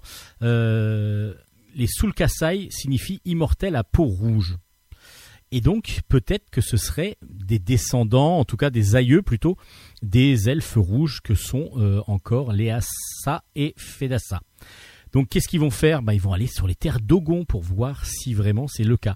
À part que les terres d'Ogon, bah, ce sont des terres dangereuses, fascinantes, bien sûr, mais sont très très dangereuses parce qu'elles sont peuplées d'animaux sauvages et de peuples inconnus. Voilà une grande aventure encore qui commence pour euh, ces elfes, ce couple d'elfes qui vont devoir traverser des terres hostiles. Alors elfes, bah, il faut vraiment être fan de d'heroic fantasy. Euh, les terres d'Aran, euh, ça a tellement fonctionné parce qu'il y a, je vous rappelle que ce sont des, des one shots. Enfin pas pas toujours des one shots. Il peut y avoir des suites aussi euh, entre plusieurs entrecoupées de, plusieurs albums. Il y a les nains, il y a plusieurs races du coup. Il y a les elfes, il y a les nains, il y a les orques, les gobelins, les mages aussi qui sont sortis. Et tout ça forme donc euh, un univers qui s'appelle les Terres d'Aran, que maintenant vous pouvez jouer aussi en jeu de rôle. Il y a un jeu de rôle qui est sorti. Euh, pour l'instant, c'est la boîte d'initiation qui est sortie, mais le jeu complet va vraiment sortir euh, très rapidement. Donc ça s'appelle Les Terres d'Aran. Et puis Elf, le tome 29, est donc sorti. Des dessins toujours aussi beaux, aussi bien réalistes, aussi bien structurés. Alors réalistes évidemment avec des orques, avec des elfes et ainsi de suite. Donc On reste sur du dessin réaliste, mais avec quand même un bestiaire assez euh, original. Et puis les couleurs toujours aussi euh, vives, euh, toujours aussi très bien maîtrisées. Et puis ben voilà, Jean-Luc Istin qui mène tout le monde à la baguette dans tout cet univers et ça fonctionne très bien. Pour ceux qui sont fans d'Heroic Fantasy, le Elf tome 29 est sorti. On change d'univers avec euh, un univers beaucoup plus réel et malheureusement plus réel avec Tropic Toxic. On part aux Antilles. Euh, le scandale de la chlordécone, c'est de Jessica Oublié au scénario, euh, de Nicolas Gobi au dessin et de Vinciane Lebrun aux photos, parce qu'il y a des photos aussi, vu que c'est une sorte de reportage. C'est un reportage. Euh, c'est dans la collection Témoins du Monde, dans les escales de chez aux éditions Steinkiss. Alors, qu'est-ce que euh, cette euh, tropique toxique? Bah, On va justement aux Antilles parce que on va suivre la banane. La banane, ça nous peut nous donner la joie, mais ça peut aussi nous donner des maladies. C'est justement ce qu'on va comprendre. L'un des principaux fleurons de l'économie des Antilles françaises, donc la Guadeloupe, la Martinique, c'est la banane. Et pour pouvoir en avoir un rendement assez assez grand, il y a un pesticide qui a été euh, utilisé, qui est utilisé, euh, la chlordécone. Euh, enfin, il a été utilisé pendant 20 ans, de 72 à 93. Et le gros problème, c'est que c'est maintenant qu'on voit les effets qu'a pu avoir cette chlordécone euh, sur le sur le, les, humains. Donc évidemment, ça a développé, enfin c'est pas évidemment, mais ça a développé un cancer de la prostate. Euh, c'est pour ça que on a a été alerté. Et puis en vérifiant, bah, la molécule maintenant est présente dans 800 000 corps de 800 000 personnes euh, en, en Guadeloupe et en Martinique. Et puis pas que ça, c'est aussi présent dans toutes les terres d'agriculture, toutes les terres d'agriculture de Guadeloupe et de Martinique. Et donc du coup, euh, il y a un gros scandale dans, environnemental, sanitaire. Euh, Est-ce que c'est un scandale d'État aussi peut-être? En tout cas, tout ça, tout cette, euh, ce débat sur la molécule se retrouve dans Tropique Toxique qui est donc un reportage qui va nous amener dans les dans les tréfonds de, de de la culture de la banane. Alors c'est très réaliste euh, ben, dans le découpage, on est vraiment très didactique. Et en même temps, bah, c'est vraiment un vrai reportage euh, dessiné ben, très agréablement avec beaucoup de couleurs. J'ai trouvé ça très agréable euh, par Nicolas Gobi. Et en fin de compte, voilà, il y a le propos très sérieux et puis le dessin qui est des fois un petit peu un petit peu rigolo, mais en même temps, on est vraiment sur quelque chose de d'un phénomène qui est euh, très très difficile, enfin écologique, mondial, en tout cas local pour l'instant, mais qui devrait être quelque chose pour nous Français en particulier, vu qu'on est quand même euh, les premiers touchés, euh, vraiment doit être vraiment vu. Donc Tropique Toxique, un très beau reportage dessiné aux éditions Steinkiss. Et puis une ou deux chroniques encore avant de finir avec Créature au pluriel. Le tome 1 s'appelle La ville qui ne dort jamais. C'est de Bête BD au scénario, JF au dessin et c'est dans c'est chez Dupuis. Euh, on est sur un début de, scénar- de série qui est très prenante. On est dans un monde post-apocalyptique. hein, On est à New York. Euh, les adultes ont été réduits à l'état de zombies, sorte de zombies euh, qu'on arrive soit à maîtriser en les endormant, soit bah, qui sont dangereux pour les enfants qui y vivent. Et justement, on va suivre deux euh, deux, jeunes deux jeunes enfants, enfin une jeune demoiselle et son fils et son frère, pardon, Vanille et Minus, son frère, qui vont euh, qui, qui qui vivent avec leur maman zombie, mais qui essayent de la maîtriser comme ça. Et un jour, ils vont être volés. Il y a quelqu'un qui va venir les, les voler. Donc un autre groupe de un autre groupe d'enfants dont Chief, qui est un jeune latino-américain, et Lacrado, une fillette intrépide, qui vont dépouiller ces deux enfants. Et ils vont donc apprendre à se découvrir. Euh, ils vont avoir pas mal de, de péripéties. Je vous en raconte pas trop. Et du coup, ils vont devoir commencer à vivre ensemble et à se comprendre, à essayer de se comprendre en tout cas. Créature, c'est vraiment un très bon début de scénar. On a vraiment l'impression d'être dans quelque chose qui ressemble un petit peu à Seul. Seul, une très très grosse série euh, de Vellman et Gazzotti au- chez Dupuis. Et Créature, part un petit peu de sur le même principe, à part que là, on a vraiment des monstres, on a vraiment des, on est un petit peu sur un côté Lovecraft par moment, avec en particulier le- le- l'espèce de gros monstre qui arrive à un moment donné. Euh, je vous en dis pas trop, mais on le voit sur la couverture, donc c'est pour ça. Et puis, pourquoi ces humains sont devenus zombies? Qu'est-ce qui s'est passé exactement? Pour l'instant, on n'a que la mise en place de l'univers, le- très sombre, beaucoup plus sombre que ce que l'on peut trouver chez Dupuis des fois.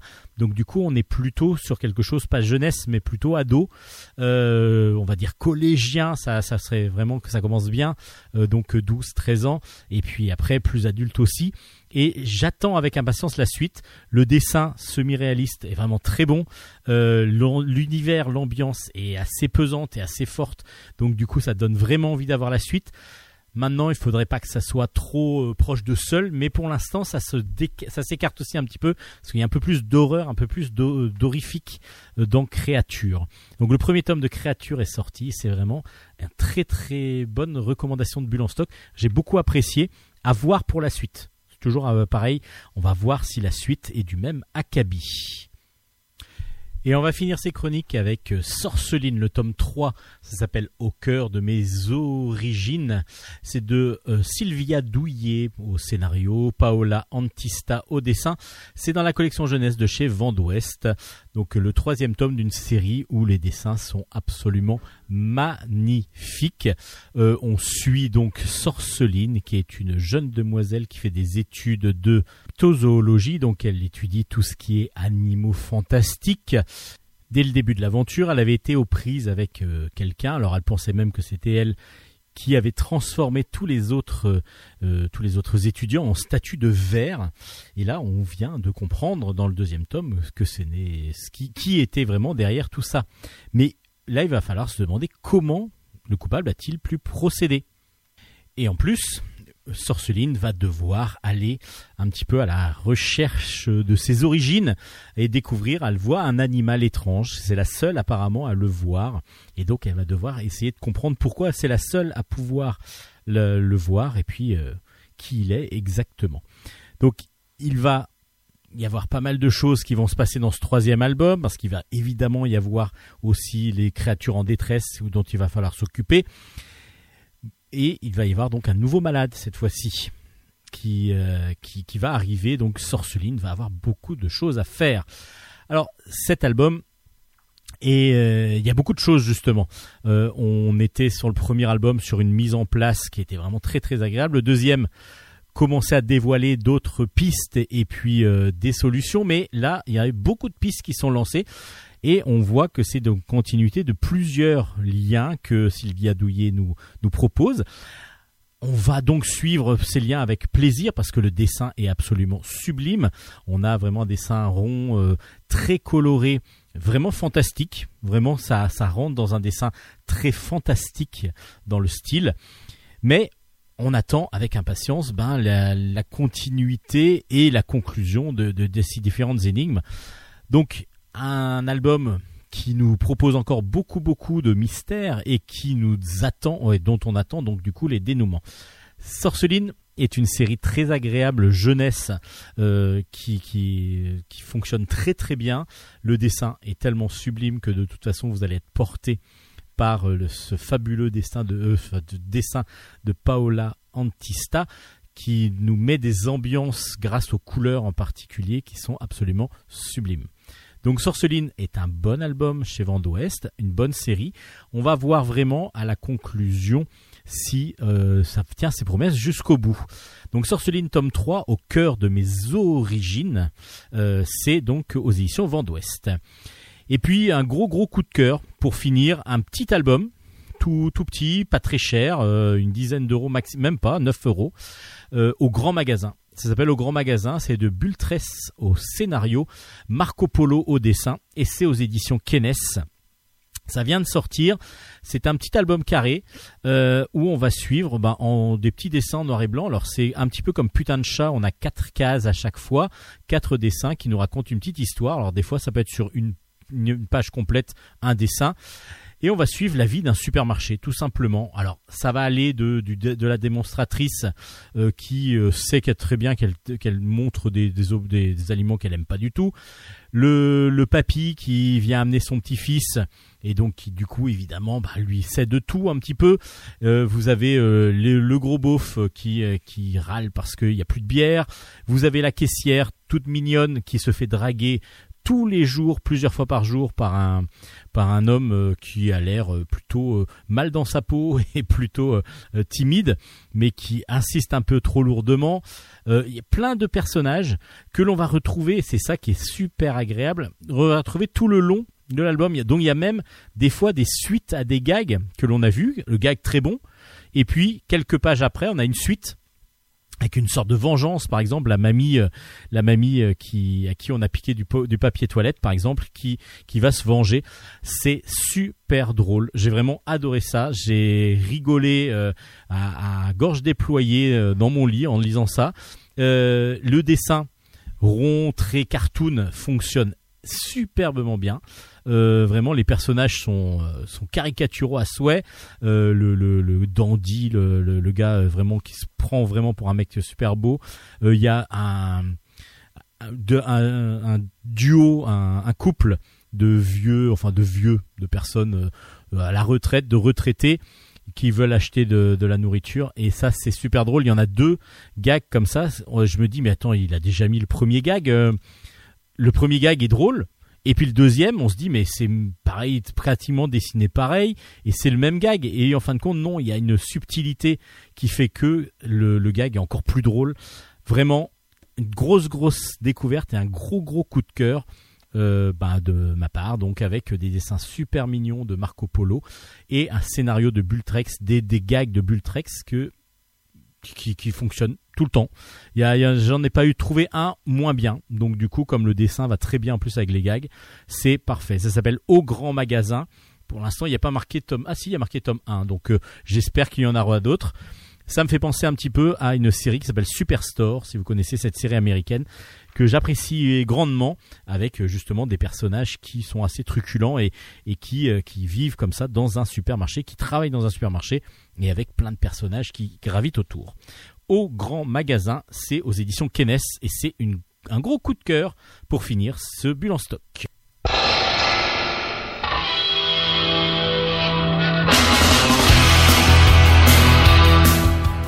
Et bulle en stock, c'est fini. Et oui, quand les Pixies commencent à jouer, C'est que soit soit, ça commence, début, soit, c'est la fin. Et là, ça sonne plutôt la fin parce que ben on arrive à la fin de l'émission. Vous pouvez les retrouver euh, tous les albums présentés, toutes les références, euh, tout ce que nous avons dit un petit peu sur les sur les sur les albums sur la page Facebook du de l'émission. De l'émission qui s'appelle Bulle en stock et n'oubliez pas le S à Bulle. La bulle, voilà. Il y a un compte Twitter tiens que je viens de créer donc il va falloir qu'on le mette à jour. Oh, Oh, va falloir être au taquet sur Twitter aussi maintenant. parce que je suis pas euh, grand spécialiste de Twitter, on va On peut-être va y de arriver à deux cerveaux. peut-être une page Insta, peut-être ça peut être intéressant d'avoir aussi les liens. Mais de toute façon, les liens, vous pouvez aussi les retrouver donc sur la page Facebook, mais aussi sur la radio, la- le site de Radio Grand Paris. Radio Grand Paris, dirigé par de main de maître par Nicolas Gaudin. Merci Nicolas. Merci beaucoup Et Nicolas. vous avez l'ensemble des albums, enfin des, des émissions déjà passées et euh, futures pas encore. Elles sont pas encore euh, en ligne les, on les futures pas, émissions. euh, on n'a pas encore compris comment fonctionnait la DeLorean dans notre garage. Bah on pourrait, mais en même temps il faudrait qu'on les enregistre d'abord les émissions avant de les mettre euh, ouais, en mais ligne. si on les prend avec la DeLorean, qu'on part dans le futur les récupérer et qu'après on revient ici avec les ouais, émissions. mais ce sera un peu triché. C'est quand même sympa Ouais, de les faire aussi. Donc, euh. Et du, du coup, bah, vous pouvez les télécharger, mais aussi les écouter en podcast. Parce qu'on est disponible sur quasiment toutes les plateformes de podcast mondiaux. Mm, mm, mm. Vous les plateformes mondiales. Ah oui bon. Les pla- marche plateformes mondiales. Et du coup, oui, en fonction, peu importe si vous êtes abonné à telle ou telle plateforme, normalement, enfin à 99,9%, vous, Vous nous avez- trouverez Vous avez Bulle en stock. Hélène, on se retrouve la semaine prochaine. comme toujours avec plaisir. Allez, d'ici là, bonne lecture et bonne semaine. Matalaishu Et ciao, ciao, ciao, ciao.